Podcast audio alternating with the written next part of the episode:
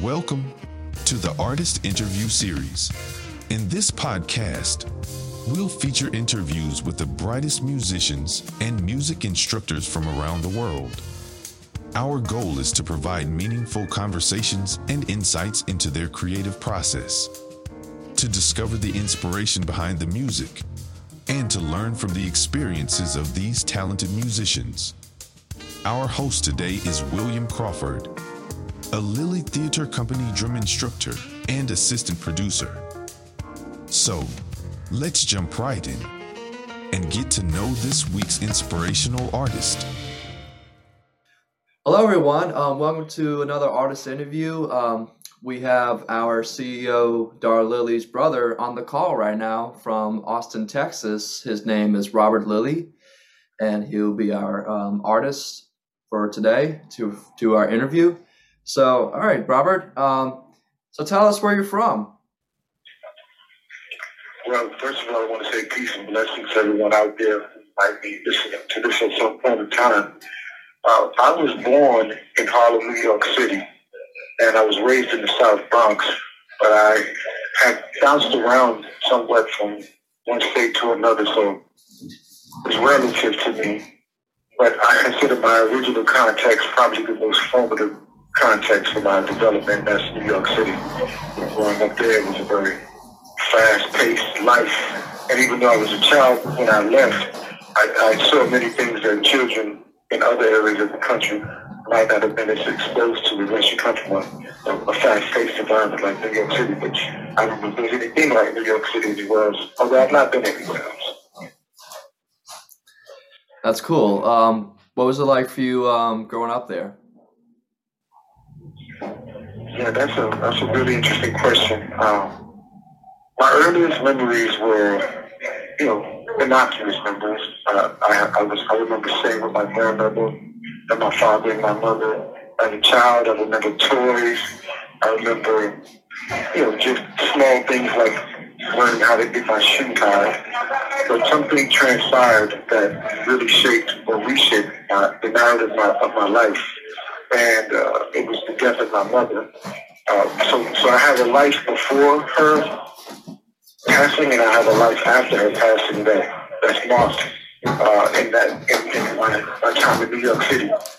Uh, before she passed, you I think we lived in a fairly typical life. You know, I had a mother at home who and cleaned and, and told me to structure my room, you know, according to her specifications, put my toys away, make my bed you know, she protected me from the dangers outside the home. So, so there was some degree of, there was a barrier between the world and myself uh, because of her presence in my, my, my siblings' life. And then after her passing, when I, I would say, uh, my, my memory is vague, but it's between the years of seven and nine. She passed as a result of uh, complications with her kidneys. And the, my life changed. Um, my father was always present in the home. He was a hardworking man, and now he's got four siblings to care for and no no spouse, no mate. So we went from living in a, a, a relatively comfortable two-story home, brick home in, uh, in East in East, uh, East New York, which is East South East South Bronx, and you know had a backyard, had a dog, uh, walked to school, uh, walked to school with my mother, that kind of thing. We went from living in, a, in an environment like that, mixed community, to living, we had to move uh, because whatever the financial hardships that may have arisen, uh, my father moved us to the South Bronx, and you know this was a more blighted community. This was in the 1970s, and uh, it was difficult. Uh, the word blight best captures, I think, what I saw. You know, dilapidated buildings, uh, lots of drugs. Heroin was the king of New York at the time. Uh, the schools were very disorganized. Uh, there was poverty. I mean, I, I didn't have a name for poverty, but what I now know in you know, hindsight is that poverty was was the prevailing you know, nature of all of our existence in the South Bronx and my family was definitely, uh, you know, in the, in the throes of it. I can remember uh, we lived in a building, and, and, and because of the drug use being so high in that community, uh, lead uh, uh, copper pipes were were taken from, from basements in the building, and we didn't have anybody watching over the building, a superintendent. So somebody came and stole all of the copper pipes from them. We could we didn't have any water running through the building, so I had to literally walk outside the building with two buckets to a fire hydrant and fill the buckets with water to bring back upstairs to put on a a uh, camping camping grill, a propane camping grill because we didn't have a stove, and and we and we boiled our water to, to cook food and to, to wash. And now this is in a, a major industrialized city, a major metropolitan city, uh, 1970, 73. That that to me captures probably the epitome of, of what life became like for us after the passing of my mother. It was very unstable. Our father had to make a lot of concessions and adjustments. Uh, sometimes some we don't even really understand because I didn't always know how to ask the right questions before he passed away to get more understanding about the challenges he faced, you know, as a single father. Uh, so yeah, that that you know, the gangs. We didn't have gangs. We didn't call them gangs, but they, they were crews or cliques, posses, and neighborhoods. Uh, New York was very racially divided, so you had Italian neighborhoods, Jewish neighborhoods. Uh, the blacks and Puerto Ricans usually lived together, but that still didn't mean we coexisted, you know, in a healthy way. So we had to learn how to navigate all of those spaces, which neighborhoods we couldn't go to, uh, you know, for fear you might lose your life if you got caught in the wrong space or attacked. And I could go on, but if anybody wanted to learn or just get a, a more, when I try to tell people about this, I tell them Google an image of New York City in the South Bronx in the 1970s and you'll see uh, what I what I'm talking about. I mean, it was it was unlike anything I've ever seen since, and I hope never to uh, experience. I hope no one ever has to in this country experience anything like that again. Although I do know that there's some very impoverished places throughout our, our, our states. Yeah, that seems like a hard life. Um, I took a class last semester about hip hop, and he, they basically like they were talking talking about how it was formed in the Bronx, and I just definitely like I definitely know like um like back then the seventies and eighties there were gangs and people fighting and just like drugs and all that stuff. So um how does um I know you're big into hip hop and you're um write poetry and rapping. How is um how does hip hop influence you? Oh, that's a good question. Well, first of all, I, I consider myself a child of the hip hop generation. Um, you know, I, I, remember the first time I saw somebody breakdancing on the corner uh, of the same neighborhood that I was just describing, and I, I didn't get the name of the street, but the street was uh, Digby Avenue, and, and this was in the South Bronx. I went to the corner store, and I remember turning the block, and I saw some cardboard on the floor, some cardboard boxes on the ground. And I saw these, I saw these kids little older than I was, actually sitting on their heads. And I remember having this weirdest of reactions to it, like, what in the world is this?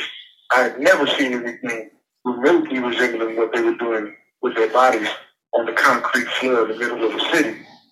Um, so I got exposed to hip hop only through breakdancing in New York City. It wouldn't be until I left New York in the in the in the, in the 80s, early 80s, and I'm now residing in California, that I, I started tuning into this music coming through the radio. Uh, one of the first artists I heard was actually not even uh, a New York artist, although Sugar Hill Gang, of course, you know, we heard that. But I heard another artist in California called Toddy Tee out of Compton, and his message was just as powerful as the message that uh, the, the Sugar Hill Gang put out. Um, and he was talking about the same issues, only in a different context in California. Uh, he was talking about Chief Daryl Gates and the Batterrams. So, you know, this music came out capturing the, the, the images that were dominant in our community. Uh, like the Sugar Hill Gang talks about broken glass everywhere, people pissing in the streets, you know, they just don't care. You know, that kind of message was exactly what we were experiencing. And it was like this, this music gave us a chance to, to not only just complain about what we were seeing, but in some way not even probably fully understanding what the word protest meant, it gave us a voice to protest it. And later on, as I as I intuitively captured that that ability, you know, for what hip hop could allow me to do with my words, I started crafting my own messages to articulate my own angst about the things I was experiencing now that I was becoming more conscious of the world around me. So hip hop for me has always been a music of protest, although now today, you know, there are many iterations of it, you know, and the popular versions of it are not anywhere consistent with what I believe, uh, you know, it started as it started, but I believe it started as. Uh, but I believe the music is a vehicle for the most marginalized people to express themselves. And so I remember one time in prison, this uh, station on the radio called Afro Pop, and I love this station because they would talk about they they they, they covered artists, hip hop artists from all over the world, and I'm listening to rap. Now I'm a kid from New York City, and I'm listening to rap now all over the world. Israeli rappers, Palestinian rappers, uh, German rappers, uh, Ukrainian rappers. I mean, just people all over the world expressing themselves with rap. I didn't even understand what they were saying, but I understood the spirit of what they were saying. It was just amazing to know that I'm a part of it. You know, I'm a part of that expression. I'm a part of that history. I think it's just amazing, and I and I and I'm still a part of it, even though I'm a much older uh, person today. Um, I still consider this culture, this art form, very, very much germane to who I am as a human being. Yeah, I, love the information that you put out with um, hip hop, and I definitely respect the um, genre very much. So, um, yeah, um, I know you started a um, nonprofit. Um, if you want to tell us about that. Okay, yeah, that's great. I'll just say that the, the idea for this work that I began, which still is a part of my life, although the work does not exist in the same form that it originated in. Um, but it's, it still resonates. It still has an echo effect in society because anything we do in this world, just like, you know, you all know in music, you hit a string and you, you make a tap on an instrument, and it reverberates, right? It creates a vibration. Well, the work that you did then still is vibrating in the world.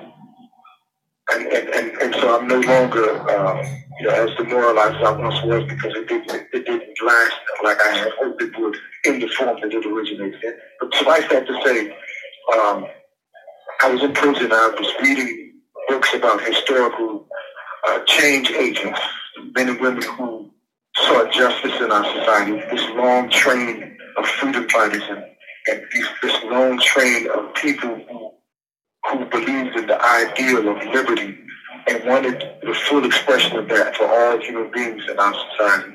I'm reading about these people, studying their words, and they were shaping the way I, I began to see myself and see my connection to society and see my connection to this people called African American people and black people and to this this idea called America. Um, and, and I'm and I'm you know when I'm in prison, I, I as a young person I had this notion that I wasn't a part of society that I had been rejected, and so now I'm reconsidering that. You know, I, realized that you know the world that I just described in New York City and the South Bronx, it was created by decisions or the lack of decisions made by people in authority. And my life was circumscribed by those decisions. I'm a part of society by default when I don't make, you know, when I don't make an investment. And so here it was, I'm in prison and I'm thinking, well, what am I going to do? I'm trying to envision a world for myself, a place for myself in the world when, when the doors open up. And so, you know, the idea comes to me, I want to be like these people I'm reading about. I want to, I want to do something meaningful. Um, of course, you know, my ideas sometimes were stereotypical because, you know, we read these books, a lot of the books that I was first reading highlighted one character and, and, and glorified him.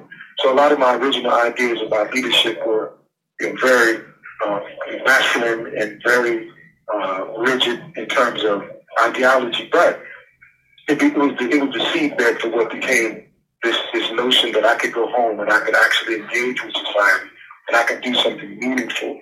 And so I went home and I, I wanted to work with men and women who had come out of prison. That proved far too complicated. You know, the, the competition from the world and its attractions proved too difficult for me to surmount to bring them together or bring them to me. So I stumbled upon this this uh, this idea. Well, it wasn't actually stumbled upon. I remember the book I read by Murray Lozoff called We're All Doing Time. Uh, he's uh, he was a prison. Uh, uh, he was a yoga instructor. He taught uh, he taught yoga and meditation in prison, and he would write letters back and forth to prisoners. And one of those letters I read, talking to a man who was encouraging. He said, if you want to, he said, if you want to be something, find somebody who is the thing you want to be. Get close to them, and they'll show you how to become that. And then he also encouraged us to get out of prison and volunteer. He said, you don't have to go get a job to do the thing. You know, find an organization and volunteer. So I took that to heart when I got home. I uh, I saw this. Uh, you know, I've been to the Boys and Girls Club, and I you know met a person there, and I told them that I had a story that I'd like to tell to the kids. And you know, once the people started hearing what I was saying to the young people, and the young people responded favorably, uh, the word started getting around that there was this guy who had a story, and, and, and, and they just I kept getting phone calls, and one thing led to the next. I went to Lakeland basketball. I went to uh, the recreation center in, in, one of the most impoverished areas of Abilene, Texas, where I was residing at the time. And it kind of just snowballed. And uh, one day I'm, I'm, participating in an event, and I noticed that they had a gap in their services. Um, I had learned about that while I was in school, you know, this notion that sometimes organizations have gaps in what they're providing to the community. So I said that they were they were missing the girls because it was a basketball event, and they were missing girls underneath the age of, of, of 14 because you had to be over 14 to play. And all of those kids that weren't playing, they were engaged in behaviors that I thought were problematic. So I asked, hey, can I do something with these kids? And he said, have at it. So I just came to the rec center and sat down and I found a couple of kids to talk to, had a good conversation. So it kind of started out as a rap session, just kind of vibing with each other. The next week I came back, I ordered a pizza a couple more kids came over and enjoyed the conversation. But in all this, we use we use poetry or we use music uh, to, to engage them, so they enjoyed you know seeing this older guy rap and you know, talk to them about things that were you know, that were important to them, and then listen to them. And so that kind of built on it. That was the be- that was the bedrock on which this whole idea of Disciple 360 Youth Peer Support Ministries um, grew out of. That we could that we could learn that there's 360 degrees of knowledge and wisdom for life that, that everybody was a teacher and everybody was a learner. So as a young person, could teach me something if I was humble enough to listen. And if you were, if you could be wise even in your youth and listen to me, you would learn something from me. And so we try to create an environment with that, using the concept of no judging, just loving, bringing people together to uh, to learn from one another, and hopefully to build a stronger community. Yeah, um, this this is all very inspiring, and I'm glad you got to be inspired by all this um, things to start this nonprofit. So, um, yeah, we're about to play um, one of your videos um, talking about grief. So, if you want to, you want to tell us a little bit about it before we play it? Yeah, yeah, okay. You know, I've already indicated that in my life I experienced some trauma with my mother passing. One thing I've learned um, since that time, I've learned a great deal about the, the idea of trauma. I've learned that oftentimes trauma can be compounded. You know, you have one event that transpires, and then another one occurs, and if it's not processed, if you don't approach it with some kind of resolving uh, methodology, then you know you have this compounded uh, trauma. And what for me, you know, occurred was exactly that. You know, my mother died, and then you know, my father had to leave me with other people so he could reassemble what you know, what he could make for us as a home. Uh, I'm experiencing negative, uh, uh, you know, negative interaction at school with teachers, with the students. I'm living in a community with, with gun violence. And so it's like this is trauma on top of trauma on top of trauma. I, and I never, no one ever came to me and said, you know, son, you know, going back to just my mother, this is how you grieve. So never having learned how to grieve, never learning that there was a, a process through which one can go. And it's not linear. You know, sometimes there's regression and sometimes there's progress. But never having learned that, I could never put to rest or put make peace with the things that have occurred in my life. And you know, part of it also included being in prison uh, and having relationships that I, I came to form that were meaningful, and then being separated from those people uh, by my release. It's it's almost similar to going back in history and reading about the slaves in this country and how families were torn apart when uh, you know, men and women were placed on this on the on the on the uh, slave block, and they were displayed like cattle and sold to the highest bidder. And, you know, mothers were torn from children, husbands were torn from wives. Uh, these are some of the same emotions I felt over the years as a result of being placed in prison and even leaving prison, leaving behind the people I loved, and also you know, being separated far from the people I love by being sent to a faraway rural community with no one, you know, that I knew, uh, you know, that, that I grew up with, and then having to make make a, make a life for myself for how many years I would be there. So yeah, all, you know, grieving and learning how to, to walk through those feelings has been, I think, an important part of healing for me because uh, I used to say, and this is a thing saying I came up with as a result of continued re- chronic relapse, kept, I asked myself, why do I keep going to the crack house to get counseling? Because that's what I felt like I was doing. I'd have these episodes and I'd go in there and use drugs and I'm dumping all my feelings to on somebody that doesn't even really have an answer for me. And then it came to me one day, I call it like a spiritual download. You, you're going to the crack house because you're not going anywhere else. When, when you're well, when, you, when you're not using, you're not going anywhere else to seek the healing that you need. And so that's what I had to actively do uh, and it's taken, you know, it's taken more adversity for that for that realization to happen. But, I'm now today quite aware of what, what steps one needs to take in order to get better. So a little of that video is going to be talking about some of the some of those experiences that I just kind of uh, cursorily talked about just a minute ago. Well, I'm, I'm grateful you got this explanation. So, yes, um, we're going to um, show this video right now. Hopefully, y'all enjoy.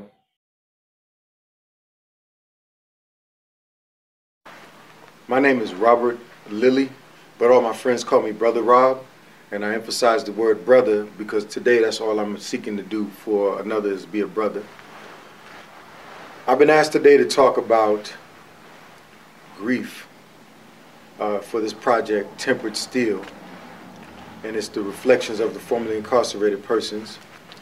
So the way I think I'm going to approach this is um, initially when this was brought to my attention about grieving, one of the observations I made was, you know, I've had emotions over the years after my release from incarceration, and I've now been home for seven years, and approximately 17 years of my life have been spent in some inside some kind of institution. And so, in the seven years that I've been home, I've had emotions, but I didn't always have vocabulary to describe those emotions. And so, I've heard about a thing called the grieving process, but I wasn't necessarily under those were not thoughts that would come to my mind when I would have certain kinds of emotions that now I know are or were grief, grieving. So when I was asked to do this project and I was responsible for giving the first example, one of the things that jumped into my mind off the top was the grief that I felt in two instances that I think both relate to the same issue. Uh, and that's friendships that I bonded with other men to form when I was incarcerated, men that became influences in my life in ways that my life has been radically transformed because of. These men, when it came time for me to leave from one facility and go to another, another I remember gut wrenchingly crying my heart out uh, because I would miss them when I left them. These are men that I, I had learned to tell my darkest secrets to, to share my worst fears, to dream dreams that others probably would say were impossible uh, to dream for someone like us. But these men and I, we shared that that common belief in the impossibility of, our, of what our lives could amount to, provided we had the kind of supports outside prison. And so these men not only dreamt, dreamt with me, but we found ways to be creative inside the institution to create an environment that reflected our desire to succeed after our release from incarceration. These men I would identify as leaders, but nonetheless, uh, there were some that weren't leaders, and I still had for them the same kind of enthusiasm and passion and love and, and longing uh, when I left them to return back to their association. That was the first instance. I had been in one facility at Seagoville, pardon me, not Seagoville. I was at Colorado City. I had been there for approximately three years. And there were three brothers at that facility uh, Albert Amir Parks, uh, Johnny Hatton, and Eric Ladaro Hopkins. These three persons, along with myself, we formed an organization called the Universal Temple of Peace. And it was our intent to call young men away from and out of the gangs and into a more dignified way of becoming a man. Education was was critical to what we were doing, and and the, and the bond that we formed with one another to do this work uh, I don't think we could have succeeded as we, we did without with that, that kind of love and, and enthusiasm for the work and love for one another. And so leaving these men was truly a hard thing because I was afraid. Where, where was I going? Into what? And would I find men like this ever again? That was my that was my biggest concern. So when I left, uh, I did find others that I could find love for and I found others that I wanted to keep in contact with. Unfortunately, many of the others that I came across after leaving that facility, we haven't kept in contact, but those men we did. And so when it came time for me uh, to be released from imprisonment, not just go to another facility, I remember being here in the community and grateful for all the wonderful things that are now coming to my life in terms of freedom and liberty to dress as I wished, to go where I wished, to eat what I wished. Beautiful things, things that we dream of and we want so much when we're incarcerated, along with having relationships and achieving some certain personal goals. But my heart was always heavy and still is because I found the most wonderful fellowship with those brothers when I was incarcerated that and and and, and although I say this with a bit of caution and hesitation, I have wonderful people in my life today that I love dearly. It's not the same. Um, I would equate it to like going to war with somebody, or you know, I have had female intimacy relationships, and usually it's not until after that first serious tiff or fight that we have that you start realizing how much that person means to you or that person stands by your side when you go through a tragedy or a loss, that relationship becomes that much more qualitatively supportive and, and, and profound. Same thing with men. Uh, I think I have not been to war, but I've been uh, one who ran as a gang member in the streets and, and had loyalty for the brotherhood that we bonded uh, and formed in the streets. But I learned later that that was false because we were doing things without knowledge. These men that I learned to love in the way that I loved them, they were special. And leaving them was never an option. I physically I may have had to leave them, but emotionally and psychologically and spiritually, I was still there with them in that prison and I wanted them to have what I have out here, and that's the opportunity to realize what God has given us to become uh, all that we can with this life that we have. And so, because I was the first one out, and many of them, I think the the next one to come home would be seven years. Well, actually, would be about three years. Uh, this is another gentleman, but he wasn't part of our close circle. But because he reached out to me when he was inside, I, I found a love for him and, and decided to support him. So I continued to write him. And he came home, but he was a part of our group, but not as intimately interwoven into it. And so some of the others, it took them more than more than several years to come home, and and just waiting for them to come home, hoping that they would get parole. Uh, all of that, that process opens up, I think, the same feelings that of loss and discomfort in a relationship that one would have when when you feel like something is not in your possession that you yearn to have. I wanted those men home, and I want them home with me now, because I believe that the same energy and enthusiasm we had for the cause that we stood for while we were incarcerated, if that energy were uh, released into the community, and I use that word uh, with no, uh, with, with the most sincerest intention, released. If we could release that energy, that dynamism, man, I think we could shake up the world. So I've stayed with them. I've been walking with them despite my uh, distance from them because I realized that they have made my life that much better because of knowing them. So and so in that way, uh, that's been a great experience with grief. Uh, a, a, third example that I gave was one day I was flipping through some family photo albums and I had this it was a annoying awareness that gradually um, wrapped its arms around me and held me as I'm flipping from page to page in this photo album. I'm looking at all my family and I'm watching the years go by and my picture is nowhere in, in sight. I have very few images of myself as a young man with my family because for the most part of my uh, teens and, and 20s and some of my 30s, I was incarcerated. Mind you, it was an installment plan incarceration. I would get out and I would come home. I, would come home and only return to the same behaviors and then return back to prison. And so as I'm looking at my family album, I noticed that I'm not even there. And that, I think, also uh, could be properly identified as a, an, an instance in which I experienced grief because I realized how much loss uh, has occurred in my life uh, as a result of my being incarcerated.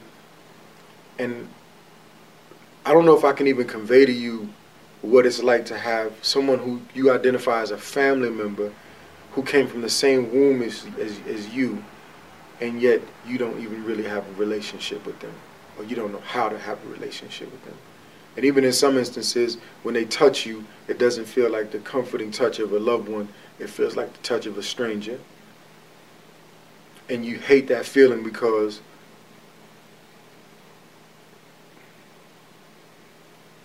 you realize that uh, so much time has been slipping away. So, what I've learned about grieving is that there's stages in this process. I couldn't cite to you all of the stages right now, but I know that there's five stages. And as I recall reading about grieving, uh, the last point that I think was important for me to say was if I don't have a vocabulary to describe my emotions, I'm having an experience, but I don't understand what I'm experiencing. I don't think I'm empowered under those circumstances to make a difference in my own life, to change the way I feel so that life can feel better, more comfortable, and I can be more well adjusted and even once I have a vocabulary to describe the feelings I possess, the next part then becomes what is this experience? And how do I have it in such a way that I don't sabotage my victories or sabotage the, the progress that I've made?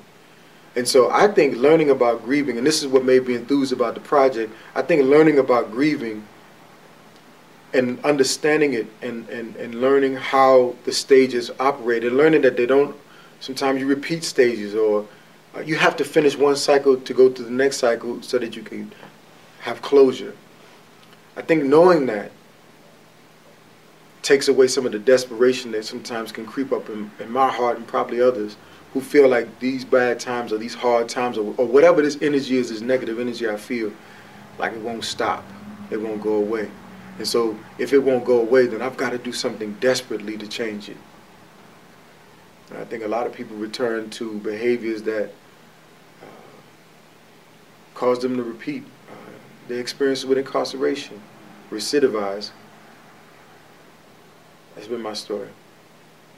So my hope would be that through sharing the ideas that I'm sharing with you now, in some way you can get a glimpse into the window of what it is to live inside someone like my mind, my, my mind. And I think that if you could just for a moment entertain some of the ideas I've shared, perhaps you may have more sympathy and empathy for people who lack the ability to share the words that I'm sharing with you and can express ideas the way I'm blessed to be able to express my ideas. Because at the end of the day, I believe that what i am doing now can be learned, but we have to have people to invest in us. And sometimes these mental and emotional instabilities and, and somebody like my life, somebody that's a returning citizen or a formerly incarcerated person who's reentering community, those relationships, if he can't form them, he or she, their freedom is tenuous. So please uh, heed these words and meditate upon them. And my prayers are that your mind is opened about what it is to be someone else that you're not, especially someone who's had to endure trauma. And I do believe being taken away from your home, sent someplace far away that you're unfamiliar with, forced to deal with people that you don't know for years at a time, no access to relatives because you're too far for them to travel, only communicating by phone if you can or by letter if they write, and then finding a new family and then being taken away from that family, not because you've done anything bad, but because you know something wonderful is happening, but you can't share it with them, how that might cause somebody to have grief. Yeah. When it comes to my grieving and dealing with that grief, I think I'm doing better at communicating my feelings with other people. I have a, a group of men in my life today who they know my secrets. Um, I, I, realized that at some point that if I was going to ever fare well out here, I had to find men that I could identify with as I once identified with the men who I was incarcerated with. And it's been a process. But I now today have men who are genuine in my estimation. And so I rely on them, I trust them, and I share my thoughts with them. And that helps me cope even acknowledging that I have feelings and acknowledging that I need to work through these feelings, grief being one of those feelings, this I think is important as well. And then beyond that, you know, there are times when I don't handle it so well, just to be quite candid with you, that I, I fall into despair and I find myself worrying and stressing. And it's those times when I'm most vulnerable uh, to repeat the errors of my past and those are dangerous times. Those really are. But thankfully, I've been able to reach out even in those times to let somebody know, hey, I'm struggling. I'm not doing so good right now. And people have responded with love and compassion, and it's made things easier. And one of the most effective ways sometimes uh, is just for me to distract myself through reading. And I love to read. And so, reading a book about something that deals with the issue that I'm finding myself wrestling with you know, it increases my enthusiasm to want to change the issue or do something about it instead of just simply being impacted by it, being knocked off balance. And so those are the ways that I've been handling it. Redemption is an important idea to me personally because when I was incarcerated and I began to look at what my future could be, well, let me back up. I remember uh, back in the 90s, they were debating whether or not inmates should receive certain kinds of amenities, like access to the commissary or certain products on commissary, lifting weights. That these things were privileges that were making prison a soft place and were coddling criminals. And what was particular about the debate around this time was the language that they were using, the language that they were using to describe us. I remember vividly hearing talk about super predators. If we got access to weights, we'd be super predators, or if we were given education, that we would be educated criminals and that we didn't deserve this opportunity, that we were taking something away from the general population that we weren't entitled to because of the crimes we had committed. That language and that conversation, that dialogue really offended me because even though they didn't use the name Robert Lilly, I felt very much that I was included in that discourse because I was, in fact, a part of the population of the incarcerated. And so I started to formulate in my head a response to that. And what I concluded was that I had to learn ways in which to validate my own humanity. I had to count. That meant that I had to find the motivation to come to the table. Now, mind you, I'm incarcerated, so what table am I going to come to? There are no dignitaries entering into the prison. There are no uh, committees or boards that interact with inmates, and so the way I began this journey was I began to teach other men in prison my thoughts, share my ideas. I would read this information and I would formulate my response in hopes that one day I would be before an audience and I'd be able to say the things that I was saying to them then, later to others. And one of the terms that I clung to to to battle this dehumani- dehumanizing discourse that was discounting uh, our humanity, and I mean that in this sense. If you call us super predators or you call us animals or whatever negative language you use to depict us, and you call us and you say that what you're doing inside these facilities is corrections, that kind of discourse doesn't lend itself to the ideal of correcting someone. If you say that these institutions are designed to rehabilitate us, then identifying us as unworthy of resources that by their very nature make the potential for our lives that much more possible, then you you almost cut us off at the knees before the race begins. And so I believe that we all deserve an opportunity to reclaim our humanity, to be redeemed. And I look at the word redemption from the perspective that a price has to be paid in order for a thing to be transacted. And so for me, having the leadership role that I had in prison, translating that uh, into leadership in the community, I feel like I've got to use my life as a sacrifice to show other people what's real for other people that don't have the ability to do what I can do to share ideas. And it has meant for me sacrificing time and energy that could very well be better spent to build up my life personally, but I feel like I would be shirking my responsibilities to all the to all the men that I had left behind and other people that represent uh, this reality in our society today. And so redemption for me is about me reclaiming my humanity, sacrificing my time, my energy, and my talents to advocate for a cause that, in my humble opinion, is the issue of our century mass incarceration. And more of us need to learn how to advocate for ourselves so that people can understand what this system is producing in our lives. To me, that is the redemption process. When we teach other people to reclaim their lives and to be spokespersons for others that can't speak for themselves.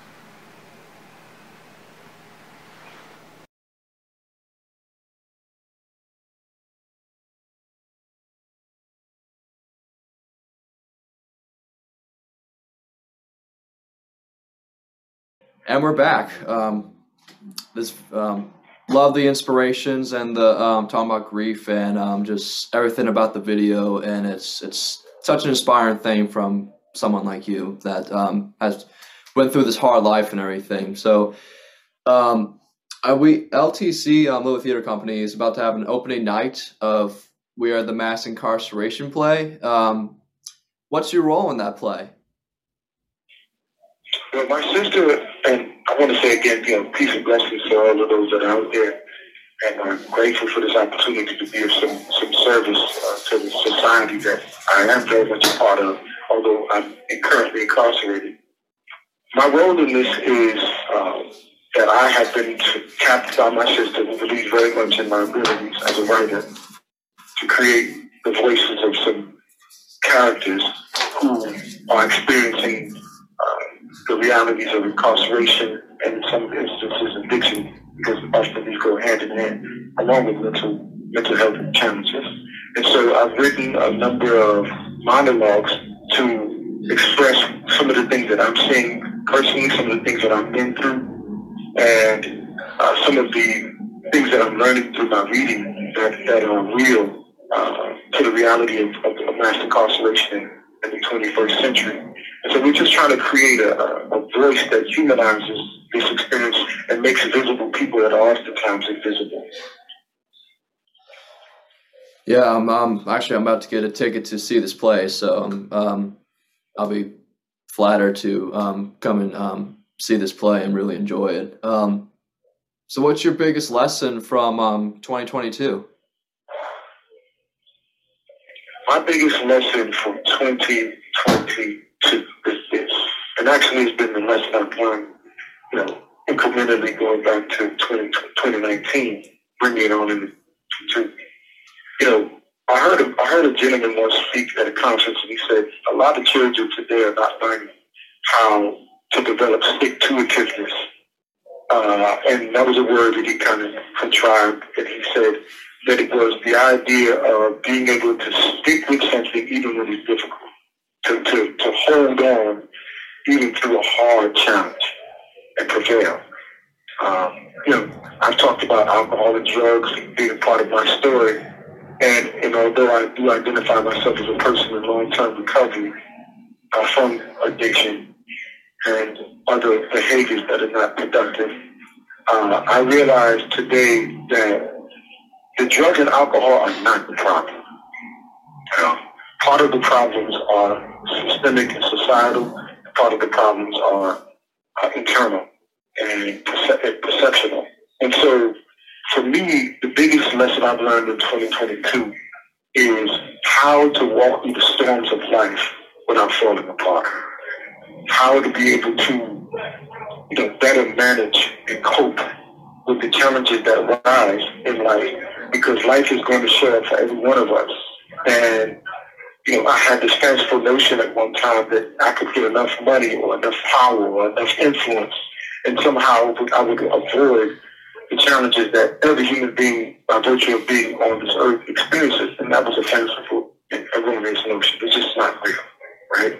So I had to purge myself of that, and I had to replace those false ideas with more concrete, you know, notions of what it means to walk on two feet in this world. Uh, and the big thing for me is community, having community in my life, which is the antithesis of being a prisoner. A prisoner is isolated from the world, and community is, is what being in society is about. So this, this, opportunity to be a part of this play is about being a part of community, being heard. Uh, prison to separate our voice, cut our voices off, silence our voices. And this opportunity, this play, this play gives me a chance to be heard and to give the voice to other people as well. Well, um, I'm glad that you learned um, a lot of things from 2022 and hopefully um, get um, have a better year in 2023. Um, so we're going to show another video, basically talking about your life. So um, if you want to um, explain a little bit about it before we show it. Yeah, like I was saying, this was this was during a time when I was in the throes of some upheaval in my life. Uh, my, my father, I believe, was he had already passed. I think at that time, and I was. It, it wasn't just my father passing. It was a combination of poor decisions that I had, that had accumulated over the course of time. Um, not being able to walk in the world as my, as my true self, you know, kind of having fear, uh, fear of rejection, fear of being, you know, perceived as uh, ineffective, uh, you know, being a loser. Many of these thoughts were dominating my mind at the time. Uh, in an unhealthy relationship with a person who also was a was a was an active user uh, were trying to make what we thought, you know, uh, we, we, what we called love work, and it wasn't working. So this was a very, very difficult time in my life. I think, I think it was the culmination of all of these bad decisions finally coming to a head. Um, I found myself uh, in legal trouble. Uh, I was currently uh, being in the process of being prosecuted for violation of the law for protective order in that relationship that was abusive, I had become abusive. I'm proud to say that, that it was the reality of my, my time, that, you know, that season of my life. And, you know, the, the wheels had fallen off. Um, the woman that I had been with for six years and thought that we were going to go forward with, and again, it was an unhealthy relationship, so I was really living in a delusion. Um, but it was one I couldn't break free from. I had become codependent. We both were. And then on top of that, you know, we got together again after getting out of jail. And she left. And I, just things fell apart for me. I just I had a breakdown. and uh, I got in my vehicle and I, and I decided to drive around, uh, running from place to place to, to try to slake my conscience, put alcohol and drugs on top of my, my, my sorrow. Um, found myself up at my university and my, my alma mater, and uh, students out there, and you know, I, I wanted to engage with them, have a conversation with somebody, you know. But they were afraid of me, and, and when I realized they were, I got back in my vehicle. But uh, sadly, someone had already called 911. And, and, and rightfully so. It was late at night, and you know, here was this stranger to them on the campus. Uh, they, they didn't know, even though I did try to express to them I had, had been a student there, the reality is they were within their rights to, to have me question what was, what was I doing. So uh, I, I decided to, I made a fatal decision that night. Um, 30 seconds turned into a 30 year sentence. Uh, in a quick flash, I decided when the officer approached in their vehicle to drive by them, thinking erroneously that in a, in a moment I would, I would get to the corner and somehow they would leave me alone. Uh, that didn't happen. I, I proceeded to drive away at a high rate of, state, rate of speed, slowly, gradually, but in the picking speed we went. And I made a series of, of, of unwise and reckless decisions that night that uh, could have cost me far more than the 30 year sentence, and it could have done more harm than just a wrecked vehicle and you know, even more ruined life uh, with, with more legal troubles. Uh, but God didn't see it that way that evening. It didn't happen like that. Um, I was uh, allowed to go to the hospital after uh, the wreck, and I walked away from the from the hospital. The next that evening, going into the next morning, which was kind of like late morning, going into the beginning of the early morning, I remember crying out to God, just saying, uh, "I'm not going to make it out here." You know, when I was with this young lady, she was considered like my buffer between my own bad choices and the consequences. And so was I for her. And now without her, I felt very vulnerable and alone. And so I was at my wit's end. Thankfully, I had another friend at that time where I reached out to, and she had her father come and pick me up. And I, I remember expressing to them, they didn't know anything about what had transpired. I said to them, uh, I'm not going to make it. I'm going to make it out here. I need, I need, I need to go somewhere. And within, I would say, an hour, uh, this gentleman, his name is Mr. Miller, he was out making some kind of personal run, and he called me on my phone and told me to come outside. I went outside, and there was two young men uh, who were engaging him, and he was telling me he wanted me to hear their message. But these two young men were from a ministry in another city, a ministry that fashions itself as a ministry for homeless people addicted to drugs. But I qualified. Uh, and so they would they invited me to come right right then and there to their to their home in San Angelo, Texas. The ministry was called the Joshua One Two Fellowship. And at the time, you know, I said I was going to go. They wanted me to come right now. They were really, you know, they they called it fishing. So they were out fishing. They were selling their their product, which was banana bread and tamales. That's how the ministry supported itself. And so they were inviting me to come back because, you know, when you come back to the house with somebody you know, you found out there on the streets, it was, it was a sign that you know, the ministry was succeeding in its mission. But I told them I, did, I, I wanted to wait a day because I wanted to pack my belongings. I was still very materialistic. I love clothing. I love to dress. I had a few personal items still left in this world, and I wanted to gather them and bring them with me so I could at least present myself well when, when the came. Uh, and so they, they looked at me, and I could tell they thought that he's not coming. I knew in my spirit, I said, I'm coming because I felt like I heard God telling me you're safe to go there.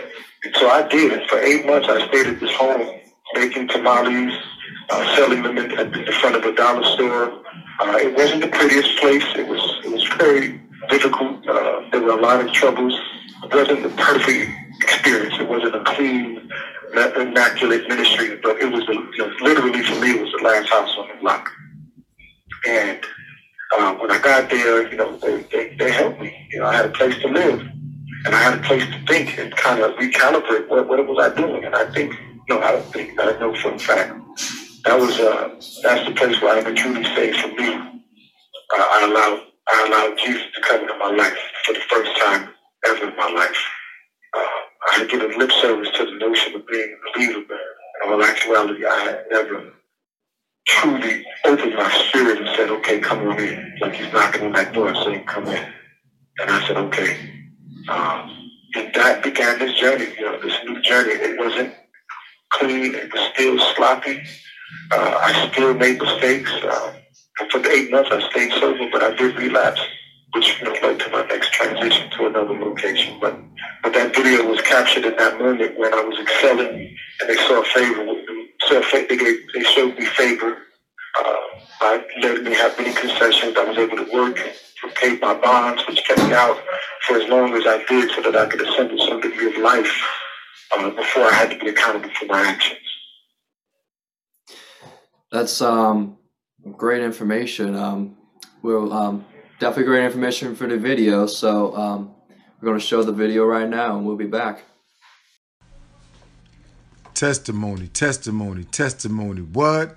Testimony, testimony, testimony. What? I want to give Jesus Christ all the honor, all the glory, and all the praise for the salvation of my soul and for the forgiveness of all my many sins. My name is Robert Tyrone Lilly, and this is my testimony. I grew up in New York City of the 1970s. The Bronx, New York, was not a very good place to raise an innocent child. My earliest recollections are of extreme poverty, blight, filth, crime, and fear. You know something is wrong with your worldview when you, one of your most vivid memories is of desiring to own your first switchblade for protection. I was not a violent kid. In fact, I was quite smart, but the conditions under which I was born required me required of me a certain kind of movement driven by both fear and anger. I held those two emotions very close, like one would keep a true friend. The most devastating thing to shape these formative years was the death of my mother, Darcel Green.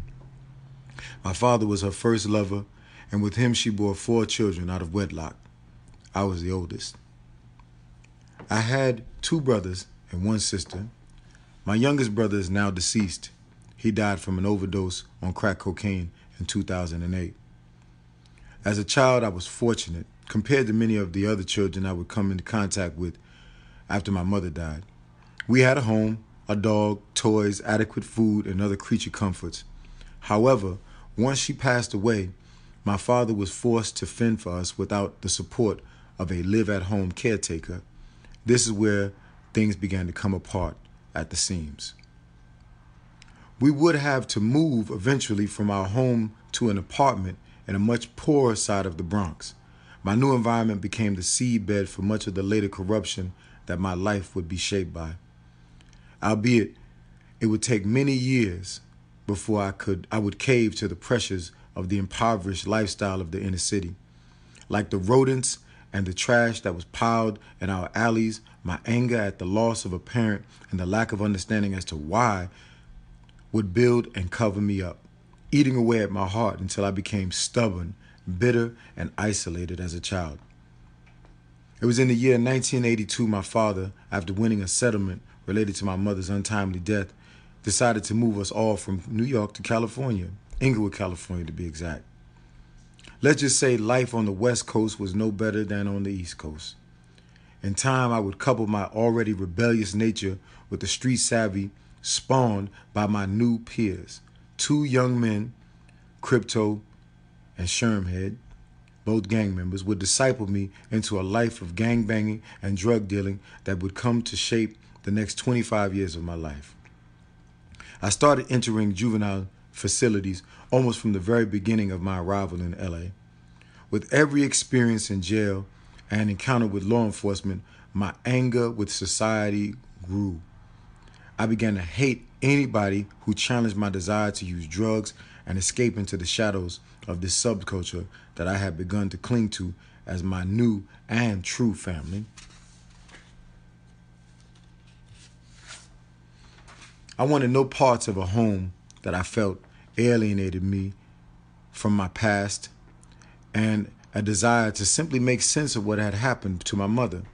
My father worked all the time, and my stepmother and siblings became my warden and guards. I felt like I was in a prison already. Their combined oppression was enough to drive me into the streets, and that is what I would do every time I had to face their aggression. I ran away and ran away and ran away. Running became my all in all solution, my panacea. And if I could not literally run away, then the next best alternative would be to run emotionally. That is where drugs and sex would come in. 1984 through 1989, the crack years. I was 14 years old when my stepbrother Douglas first introduced me to crack cocaine, and it would alter my, my destiny. The first time I took a hit, I felt like all my problems had been removed, gone away. There was, however, one slight matter that complicated this solution. The feeling went away too quickly. I had to keep getting crack in order to stay happy or feel better. Crack costs money, and at 14, the only way I was going to get money to feed this habit was to sell it or steal. Stealing was my first option.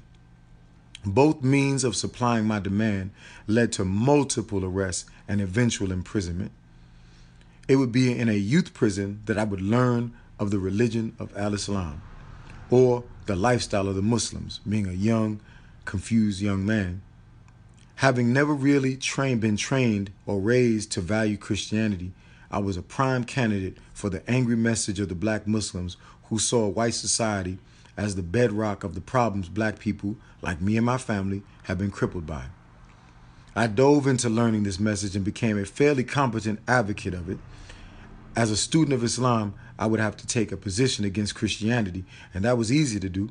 I felt little connection to Jesus as a savior, and for that matter, even less to him as a God. The combination of historical depictions of white abuse of the gospel as a tool for black dominance further enraged me and prejudiced me against reading or studying a book that I that, that had been misused to validate the abuses of slavery. It would take years for me to circumnavigate to get around the vast space between that position and where I am today as a believer in Jesus Christ as both my Savior and my God. But thank God I'm here.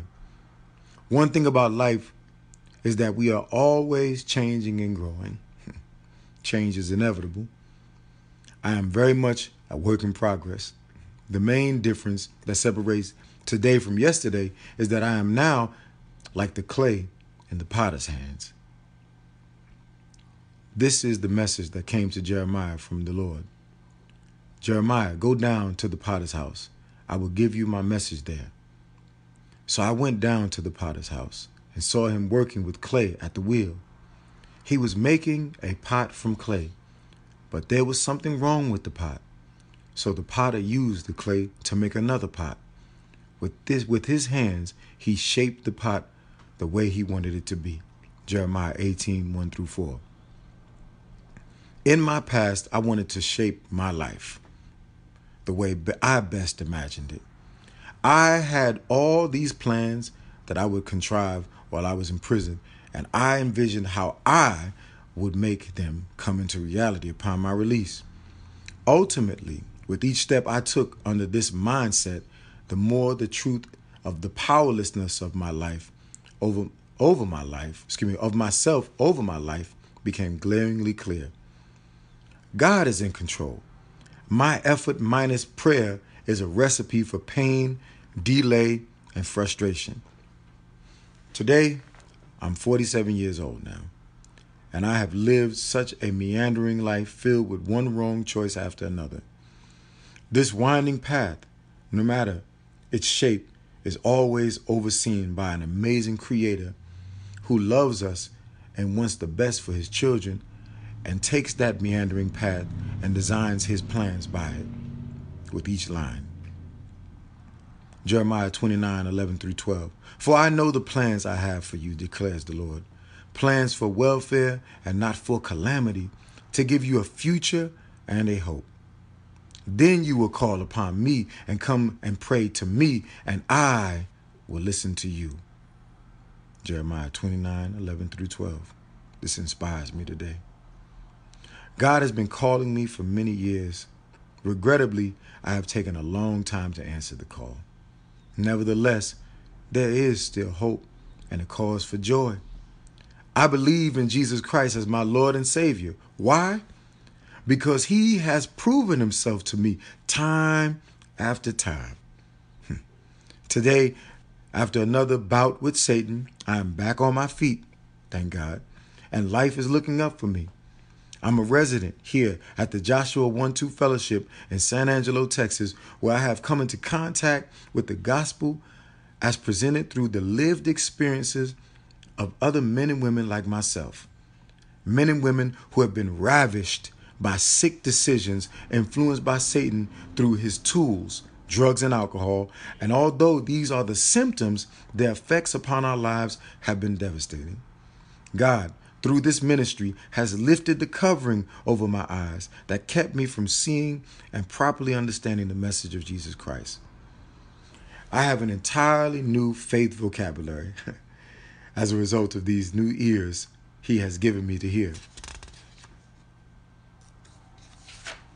New words and ideas like spiritual warfare, sinful nature, agape love, pistis or trust for God have entered into my life to give me a deeper appreciation for the life saving teachings of Jesus. I have a yearning to read the Bible, and it is no longer confusing to me. I have been freed from the bondage to chemicals, and He is cleansing me in so many other ways as well. My relationships have begun to be restored, and my family is being reinforced. I am employed and employable. And I just received word that I cleared a background check for another better paying job, one with benefits and an amazing schedule. I'm still going through the winds and storms that arose in my life prior to coming to San Angelo. But I walk with a confidence that is the outgrowth of a firm prayer life that I've learned here. I know today that drugs and alcohol do not change things. God does. May I close with the words that Jesus is the reason for everything that is good happening in my life today. And I thank him and I love him.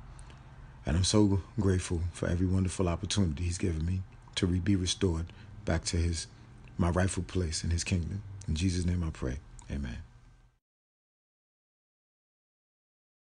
And we're back. Um, a lot of great information from the video and definitely like how you explained about how God is in your life. Um, definitely, um, he's only just a good thing for you. Just, um, I know you're going through a lot of hard times right now, but um, if you believe in him and believe that he's the savior and everything, he is your father, there you go.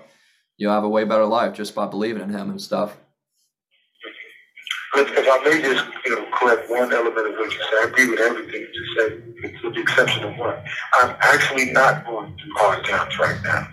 Granted, I'm in prison, but in all actuality, I'm freer than I've ever been in my entire life. Because what I've learned in this moment is that freedom is not geographical. You know, freedom is not about the circumstances that I'm, I'm residing in. You know, freedom can't even come from man. You know, freedom is, is beyond this realm of things. is inward. And when I learned that there's, there's a life in me that wants to thrive, it doesn't need the, the, the optimum circumstances for it to have its, it's, it's, it's to be manifest. It just, I just need to, uh, I need to surrender to it and let it flow. And so even in here, I have, I have an abundant life. Yes, it is challenging, but what I've learned I said my lesson in 2022. There's no place that I'm going to go and I'm not going to face challenges in this world. What I've got to learn how to do is I need to walk through them with dignity and respect. And that's what I've been failing at because I didn't have that stick to itiveness that I'm talking to you about having learned from that speaker. So today, I'm learning how to see things with, with, with clearer eyes. Uh, and and by, by, by doing that, I, I, I see even in this moment great promise and opportunity this is where I've become more committed to my, my hopes for being a writer, an artist, a creator. So, you know, I, this is something I, I've tried my hand at for years. I, have written other pieces, I've written other you know, prose and things of that nature, but I found a deeper level of my own voice here. Uh, and I don't say that because I want to redeem prison. I don't believe prison can be redeemed. But I believe that any circumstance that one finds a purpose and meaning for life, it can be it can be it can be transformed by that by that realization. Yeah, I definitely understand that. I'm glad you really think of it that way, and it'll it'll really help in the long run. Um, so, how does it feel to come back home in April? Wow, that's a that's a really fantastic question. Now, I'll just say this here. I I'm gonna. This may sound a little odd, but I do one day at a time. I get up. I have a routine. I'm very focused on the things that I do intentionally every single day. I have a study regimen. Uh, I, I, I, I wish I would be doing a few more push-ups, but um, you know that area I can improve in. But other than that, I have a I have a discipline that I'm focused on every day that entails reading and studying, and you know filling my time with positive uh, interactions with the men around me. I'm actually uh, in the programs that I'm currently residing in. I, I have a leadership role where I'm I'm the orientation leader, so I'm responsible for expounding on the material that they give us as the solution to many of the challenges that we face, whether it be criminal thinking or whether it be addictive behavior. So I'm constantly absorbing this material and trying to articulate it to the men around me so that they can perhaps move from pre-contemplation to contemplation on that process of change. Um, so yes, to say all that said, I'm busy and by being busy, I really haven't had a lot of time to like feel what I might be feeling, what people think I might like should feel at this time. I think I'm probably not going to feel that giddiness that because uh, I've been out of prison before, released from prison before. The way I'm feeling about things right now is I feel like when that door opens up, I'm going to step back into the life that I had before I came, which was a which was sort of from aside from the difficulties I described that led up to my challenges, uh, I had begun down a road where I was rebuilding the, the Robert that, that, that was the founder of the, nonprofit Disciples 360 Peer Support Ministry. Right? I had begun to build a relationship with people in my community that gave me a sense of self-esteem and meaning, right?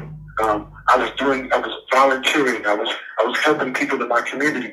I, I came alive again, and so I, I've not stopped that since I've been here. So I, I feel like, you know what, I'm still alive. I'm going to walk out that door. I'm sure when I hug my people and the people that, that are going to be there for me on the other side, it'll be a different experience. And I can't really, I can't feel that just yet. I guess that's what I'm trying to say. Uh, it's not, it's not exactly real to me until I walk on the other side of this door. And then I think one other thing I want to say about that is this. I think part of why, why I'm feeling the way I'm feeling, which is, you know, somewhat if I could give a word to it, I would say I'm feeling grounded. Uh, and, and the reason and the reason I'm feeling grounded is because I've learned a lot about how this reality called prison and criminal justice and corrections, how that circumscribes an individual's life. As I said to you before, I've got a 30-year sentence. I completed three years of that sentence before making parole, 3.5 years of that sentence, I'll have four years when I'm released. That means that I'll have 26 years left on parole. And parole is not freedom in the sense of being a complete citizen in our society. So I realize that there's so much work still to be done to, to right the wrongs that I believe are inherent in uh, our policies as it concerns persons who are being punished for quote unquote criminal behavior. Um, so yeah, I, I'm very. I have a practical outlook on the future. I'm not. I'm not daunted by anything. I'm not feeling hopeless. I, I feel very committed to, to the idea that we've got a lot of work to do, and I want to be a part of that work. I want to get. I want to beat the drum. I want to rally the people. I want to raise the cry, and I want. I want to bring more attention to what's happening because I don't believe this is right. You know, I don't believe what's going on is right.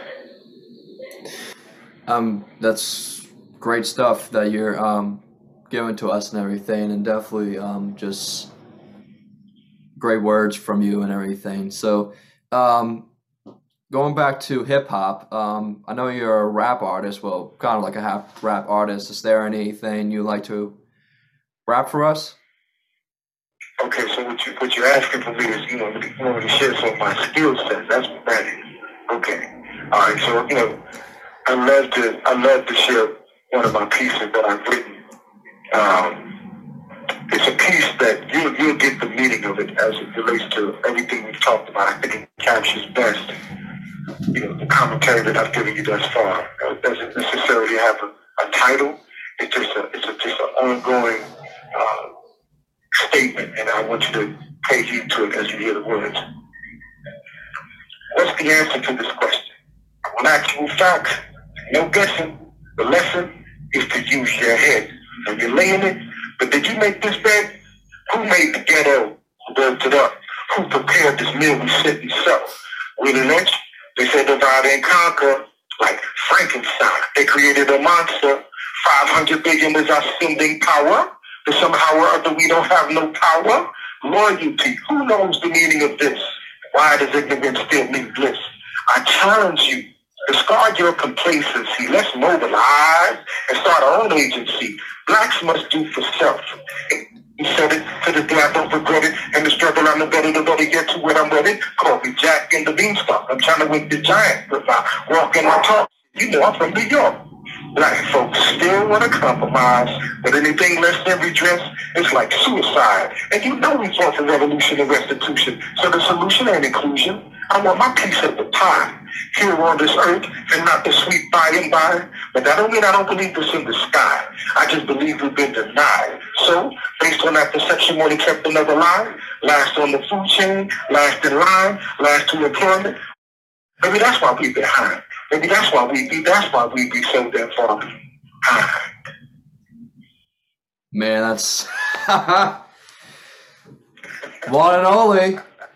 Yeah, um, I definitely um I um I played with um Dar and like she rapped a little bit of stuff and you were writing stuff about her and then she got that from you. that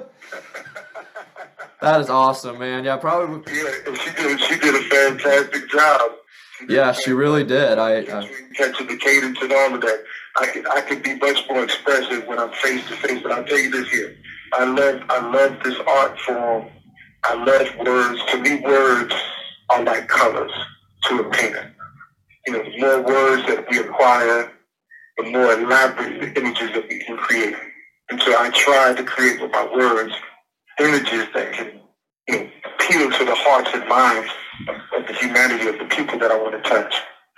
This piece that I just shared with you is an expression of the things that have disturbed me over the years. It's not an expression of the totality of where I'm at this moment, but it is a part of my journey. And, and so my hope is that as, as time progresses and I, and I begin through my sister to get connected to people who, who value, you know, who value you know, this expression, that I might even have now more time to add something to this world in terms of you know, my creativity and my art uh, through, through the use of rap and hip hop. Because before I leave this world, I want this world to know I was here. Uh, that would be my greatest offering to, to, to leave something that others might be able to say, you know, I learned something from him. He was here. Robert Lilly was here. And, you know, this was his story. It's not the story of everyone, but it's my story. And I want to tell that story because I think that story is important. And I also think that story is too, it's, it's, there's so many other stories that are like it. And the only thing that makes Robert different from so many, other people like him in this condition is that he has the blessing of the words. Not everyone has these words they can say. And so that's my offering to the world. Yeah, that's um like once again, God made us different human beings and stuff and we have our own um significant um appreciation of ourselves and everybody should be appreciative on what individuals do. So yeah, that's great stuff. So um we're going to the last question. So what are some parting words you would like to leave our listeners with? I would say let's not make the same mistakes that we made in the past as a people. And when I say as a people, I'm not talking about one group of people. I'm talking about all of us as people. Um, I think we need to re-examine what it means to be a loving human being. I think we need to expand the notion of what love can embrace. And I think we need to work more diligently to bring folk into conversations, difficult conversations about difficult subjects, uh, like racism, that I think we need to become more adept and skilled at trying to include others in these conversations instead of the typical suspects, so, so to speak, no, pun intended. And my hope is that we can begin to make some headway in rectifying some of the, the ills that I'm witnessing on this side here. Some of the lack of humanity. Just recently, Tyre Nichols, you're going to probably see that video tonight. Uh, you know, that's a classic uh, expression of the thing I've seen all my life. You know, that someone can be so callous.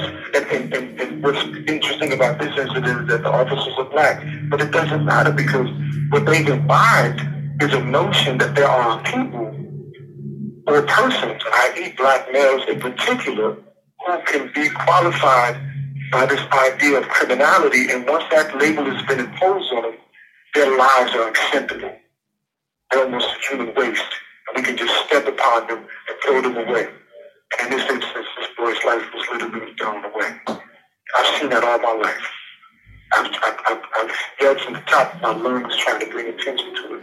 I'm not yelling in that way any longer, but I'm still trying to bring attention to it. Because what's happening to me, that is but an expression. What's happening to me, that is just another expression of it.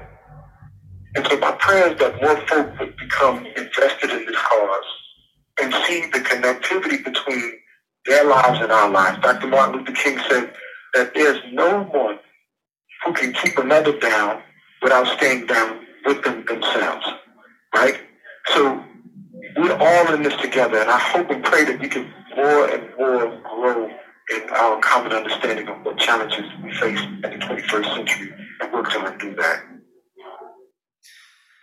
That's um, that's wonderful words, and I'll definitely take that to heart. So, um, Robert, thank you so much for being part of this interview and taking your time um, to um, to be part of the interview and being the artist for um, today. And um, you're just very inspiring and incredible person. And hope everything goes well with you. And um, God bless, man. I'll say this in parting. Um, you know, I'm a reflection of all the lights that have been shown into my life. So what I am today is because of all the people that didn't give up on me. This is what gives me the hope to, to, to keep loving and keep trying. You know, I, I literally loved back to life. My sister and so many other people, including you. You know, by, giving, by giving me a vehicle to express myself. So thank you, and thank all of you that are part of the LTC. God bless you. Peace and blessings, as we say. We came in peace and we leave in peace. Thank you. Thank you. I really appreciate it. So, um, we'll see you next time.